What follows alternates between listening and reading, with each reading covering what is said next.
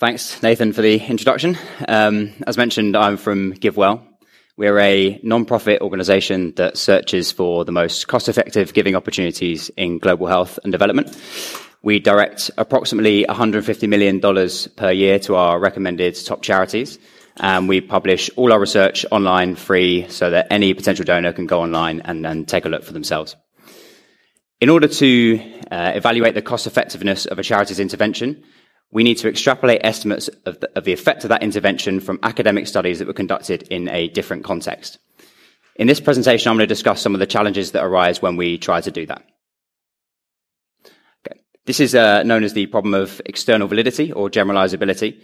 Now, I'm by no means the first person to talk about this uh, problem, even at this conference.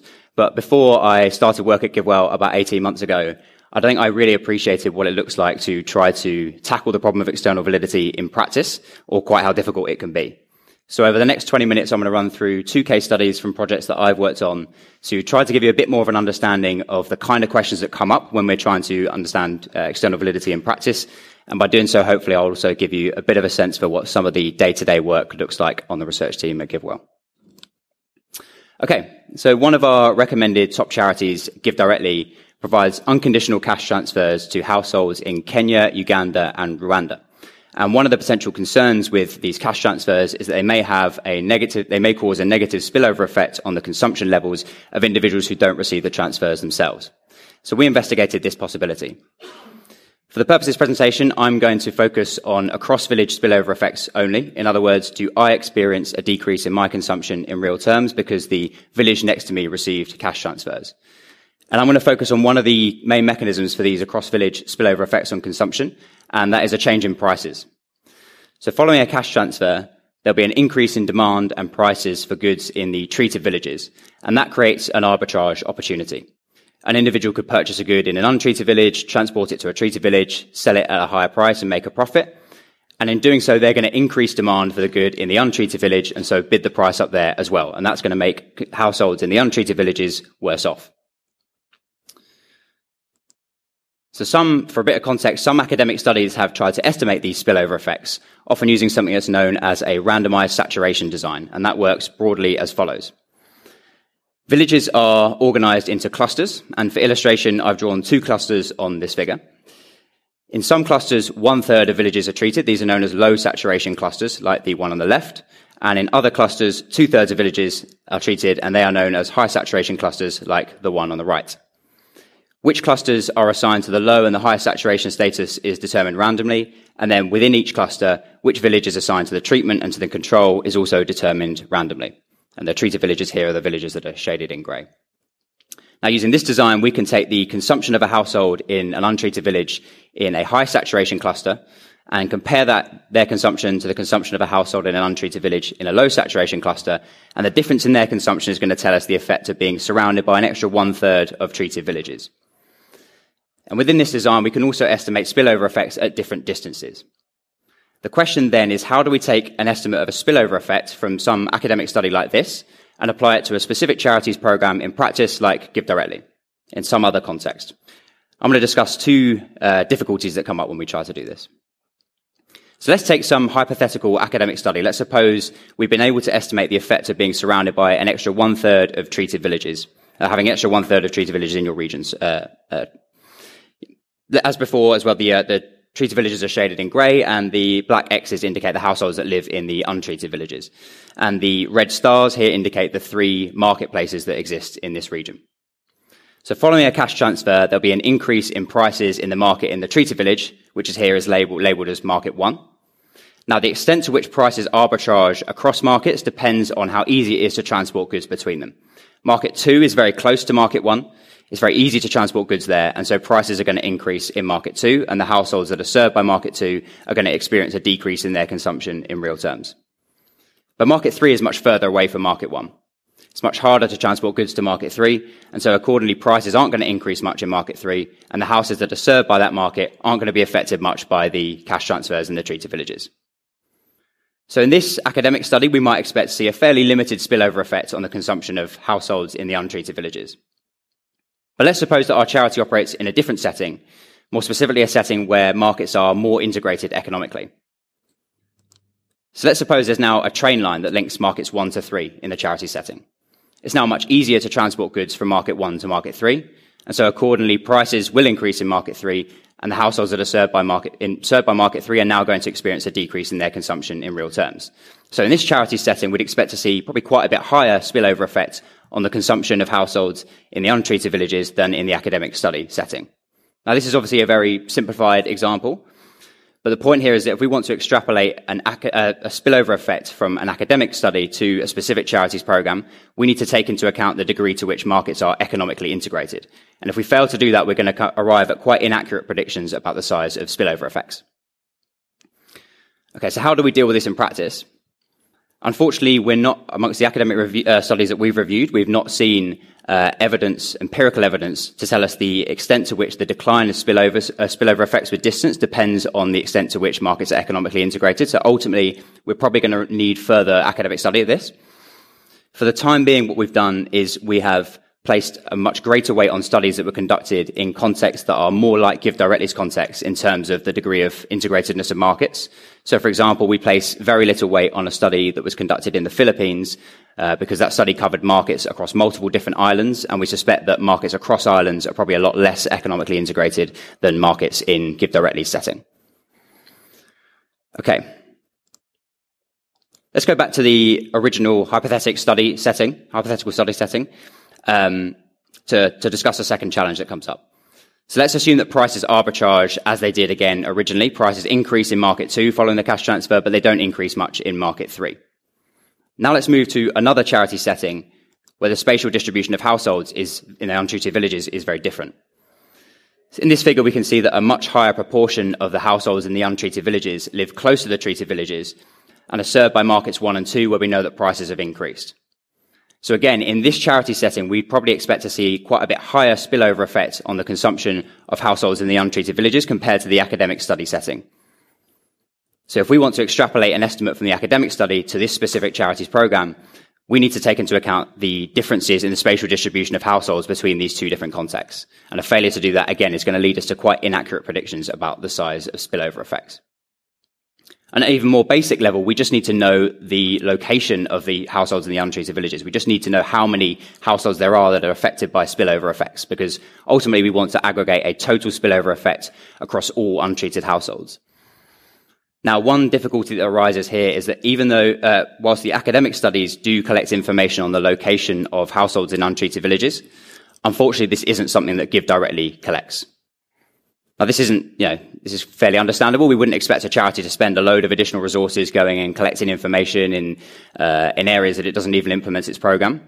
But it does make it very difficult for us to extrapolate these academic study estimates to uh, predict the effect of GiveDirectly's program. Okay.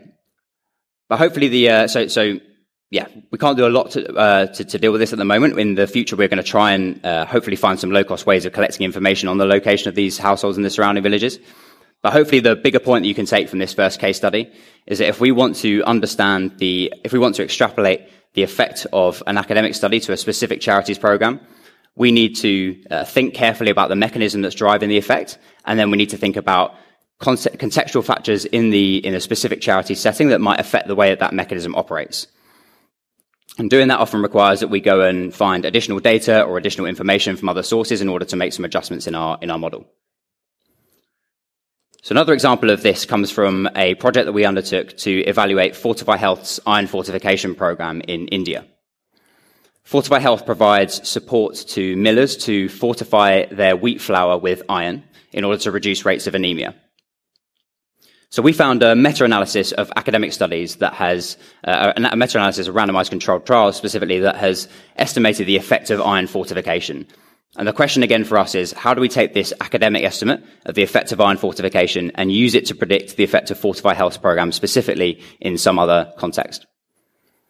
The first step to do this is to just outline exactly how this program works. In terms of, I'll, I'll give you a, a, sort of quick overview. So Fortify Health provides um, an iron fortificant to millers. This is essentially a, a, powder that contains the additional iron. And they also provide equipment and training so that the millers can integrate that fortificant into their, uh, into their production process in order to get the iron into the wheat flour. Millers will then sell this fortified wheat flour on the open market. consumers purchase the wheat flour, they use the wheat flour to prepare food, things like rotis. They'll then eat the food, ingest in the iron, and then the iron needs to actually be absorbed into the blood before it can have any health effect. So let's zoom in on those last two steps. And to be clear, we, uh, we make adjustments in our cost effectiveness model for issues that come up in the first three steps. So it may be the case that some of the fortified wheat flour is lost because it goes unsold on the, on the shelves in the market or because maybe some is wasted during food preparation. But, but let's just zoom in on those last two steps. At the point that consumers are actually eating the, the uh, fortified wheat flour, can we take the academic study, the meta-analysis estimate of the effect of iron fortification, and sort of assume it's a reasonable guess for the effect of Fortify Health program specifically? And there are a few reasons why it might not be. The first is the quantity of iron that is ingested through different iron fortification programs can vary quite a bit. This might be for a couple of reasons. So firstly, it may be that different programs just add a different amount of iron to a given quantity of food. And secondly, it may just be that in different contexts, consumers eat a different amount of the fortified food. So what we did was we went back to each of the 18 uh, academic studies underlying the meta-analysis, and in each case we backed out the total additional amount of iron that consumers ingest as a result of the fortified food. So that requires taking information on the quantity of iron that's added per 100 grams of the food, the amount of additional food you eat, uh, the additional fortified food you eat per day, the number of days per week that you consume the fortified food for, and the duration of the program. In this table, we've aggregated things uh, annually, but we've done this for different lengths of time as well. And what we find is that the uh, average participant in the academic studies consumes an additional 1,903 milligrams of iron per year as a result of this fortified food. Now we compared this to our best guess for the uh, additional iron that's ingested through Fortify Health program, and we believe that the average consumer in Fortify Health program will only ingest about 67% as much additional iron through the fortified food as the average participant in the academic studies. So at first glance, it seems like Fortify Health program is probably going to have quite a bit less of an effect than the effect in the academic meta-analysis. But what we saw before is what matters is not the amount of iron that you ingest, but actually the amount of iron that's absorbed into your blood. It's only when it's absorbed into the blood that it can have an effect on your health. And conditional on the amount of uh, on the quantity of iron that you ingest, the amount that you absorb into the blood depends on several additional factors. So the first of these is the fortification compound that's used to deliver the iron into the body. Fortify Health uses something that's known as sodium iron EDTA, but the academic studies use a range of different compounds, um, things like ferrous sulfate, uh, ferrous fumarate, ferric pyrophosphate, and uh, a lot of other long science words. Um, so we went back to the academic literature and we asked, uh, have, are there any studies that have tried to estimate the difference in absorption rates across fortification compounds? And more specifically, we looked at evidence from what are known as isotopic studies. These are studies that give, provide participants with food that's fortified using different compounds. They label the iron, and so when you take a blood draw from participants after they have consumed the fortified food, you can trace exactly where the iron came from, which fortification compound it came from.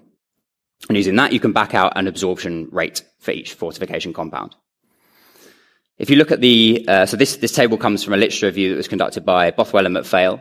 Um, and if you look at the third column at the top row, they estimate that the rate of iron absorption from sodium iron EDTA, which is uh, Fortify Health's compound, is about 2.3 times the rate of iron absorption from ferrous sulfate, which is one of the compounds that's used in the academic studies in wheat products. And more generally, we found that the rate of iron absorption from sodium iron EDTA, Fortify Health compound, is quite a bit greater than the rate of iron absorption from the compounds that are used in the academic studies. Now, when we make an adjustment for this, in addition to the adjustment that we made previously for the differences in quantities of iron, we predict that Fortify Health's program, the average consumer in Fortify Health's program, actually absorbs about 167% as much iron into the blood as the average participant in the academic studies. And so actually we'd expect Fortify Health's program to have quite a bit greater effect than the effect that was estimated in the meta-analysis in the academic literature. But we're not done yet. There's at least two additional factors that affect the absorption of iron. So the first is the substances that you consume alongside the fortified food. Some substances will inhibit the rate of absorption and others will enhance the rate of absorption. We're particularly worried here about tea consumption. So it's been shown in several studies that tea significantly in- inhibits the absorption of iron, even when it's delivered through this sodium iron EDTA compound. And secondly, we're worried about the differences, potential differences in baseline iron levels between the participants in the academic studies and the consumers of Fortify Health's program. Take this with a little bit of a pinch of salt because we've not investigated it deeply yet, but there's some suggestion in the academic literature that the rate of iron absorption is greater when your initial baseline iron levels are lower. Now, unfortunately, we don't have information on the uh, diets of either the consumers of Fortify Health program or the participants in the academic studies. And we also don't have information on the baseline iron levels of Fortify Health's consumers. So for the time being, we've not been able to make additional adjustments for these two factors, and we'd certainly like to get some more information on this if we can in the future, particularly for the consumers of uh, a Fortify Health program. Um, but yeah, hopefully the bigger point that you can take from from this uh, from this study is that if we want to from this case study is that if we want to extrapolate the effects uh, of an academic, from an academic study, the effect of iron fortification in this case, to a specific charities program. We again need to think about the mechanism that's driving the effect of the program and then think about local conditions, specific contextual factors that might affect the way that that mechanism operates in the charity setting. And then we potentially need to go and find additional data, go to other academic literatures, try to collect some additional information in order to make some adjustments to our model. And what's more, this kind of issue arises even when we just are uh, trying to understand the, the like purely biological effects of what seems like a, a, fairly straightforward health intervention like iron fortification. So we might expect these kind of concerns and the sorts of questions that come up to be uh, a lot more difficult if we're considering a more complicated behavior intervention, say something like a, uh, an intervention to increase educational attainment. Okay, so how can we do this better in the future?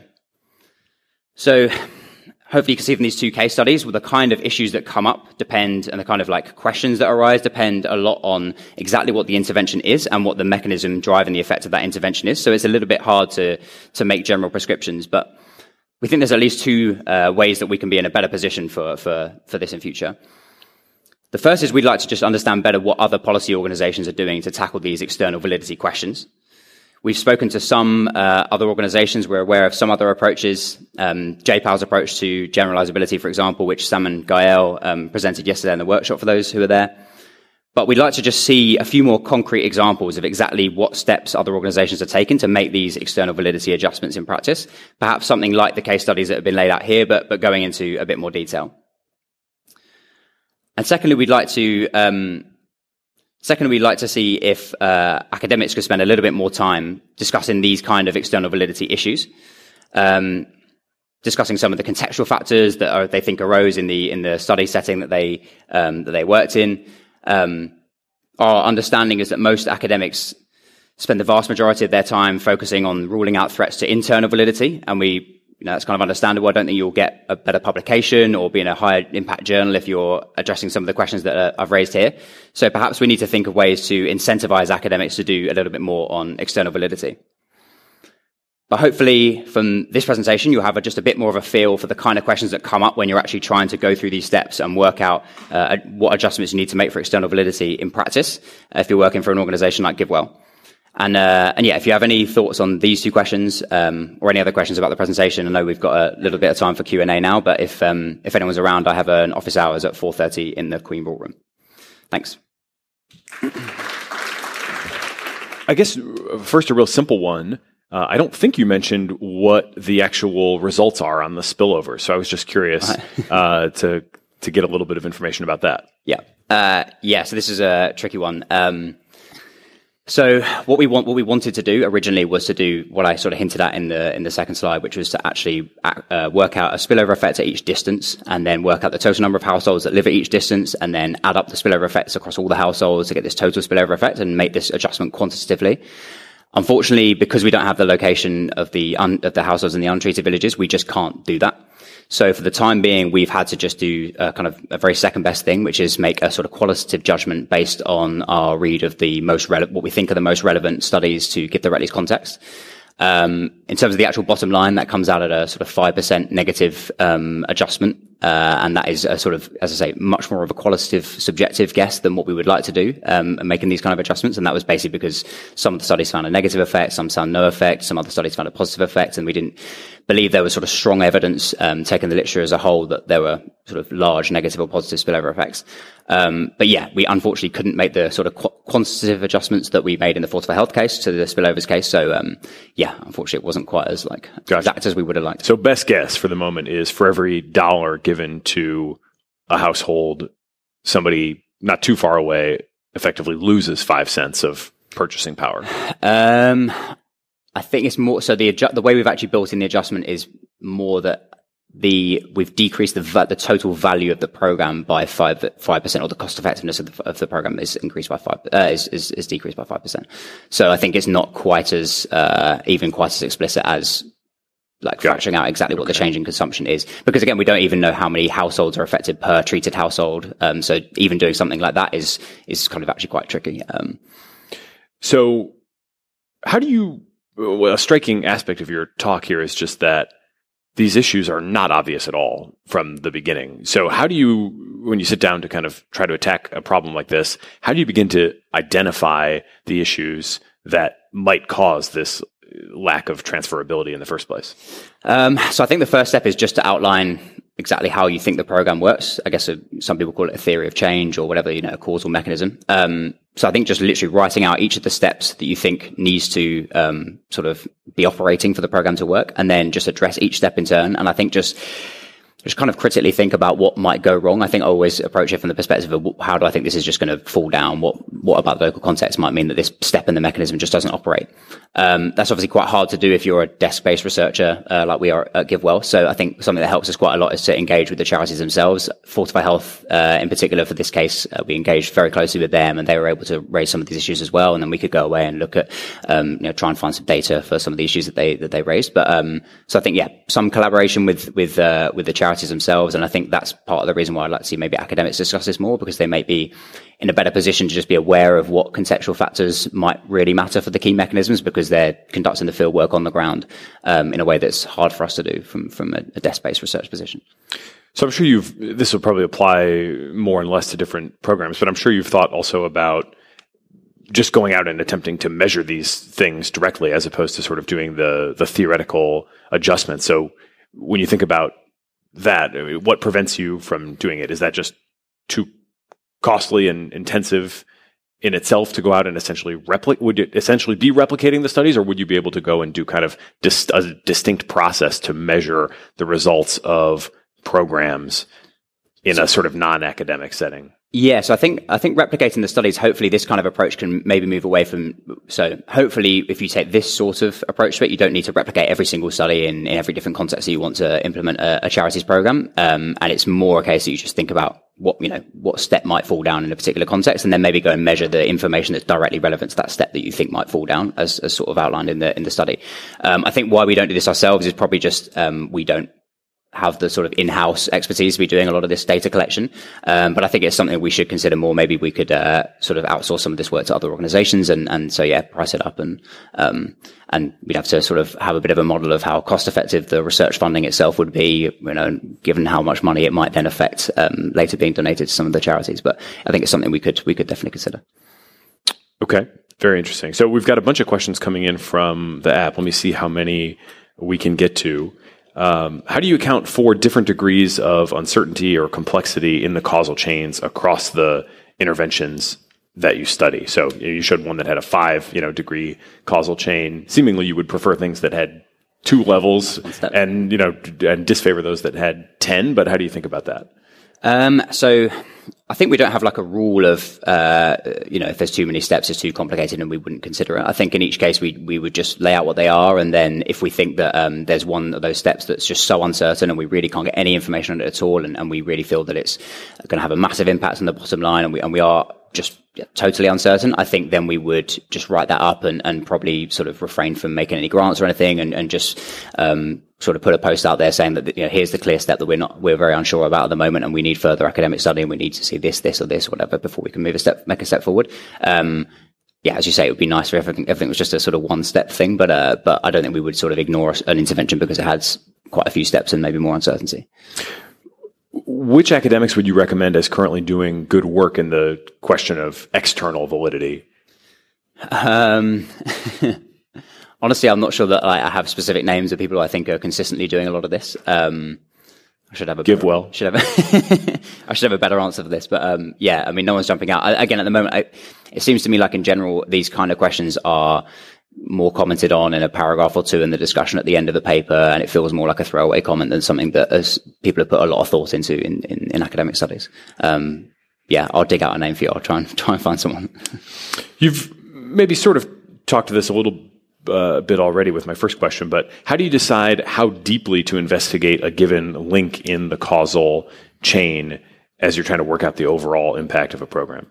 Um, so we try to, I think with everything we do, it's very sort of, um, I don't know, kind of like hierarchical. So for everything, we'll try and do like a, an initial base overview, like a very, very quick investigation. I think this applies to stuff more generally than external validity adjustments at GiveWell. So we'll try to take a sort of quick view of things and then get a sense of whether we really think it's going to have a big impact on the bottom line. And the bigger impact we think it's going to have on the bottom line, then the more we'll be willing to spend staff time, uh, going more deeply and, and get really getting into the weeds of the question. So I think it's a very kind of like step by step process, um, of the amount of time that we spend. Okay. A couple more. How do you weigh the, for example, say you have a relatively recent um, and seemingly you know directly applicable RCT versus kind of a broad scope of of RCTs that you know so cash transfers would be a good example of this right it's been studied in a lot of different contexts but maybe you can point to one study that's pretty close to the context of a program how do you think about the the relative weights of those more similar versus kind of broad base of studies that you might consider?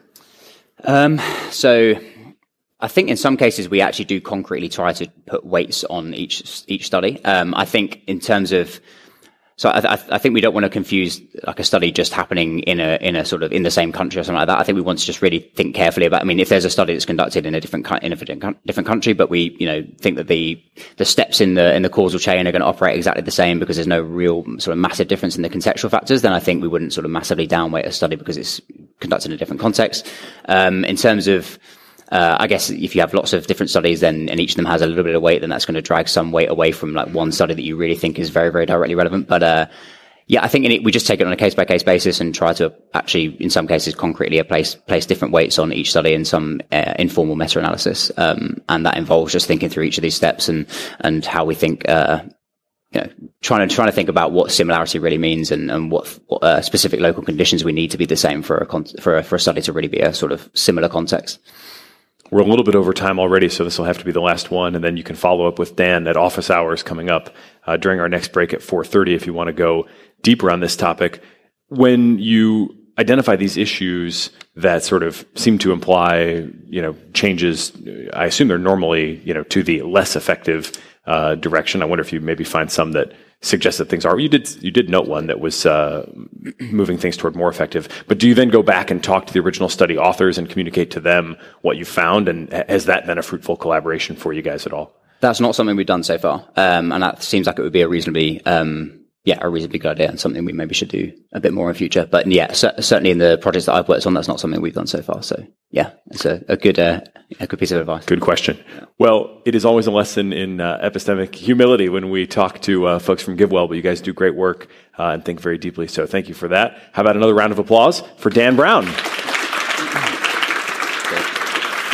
Great job.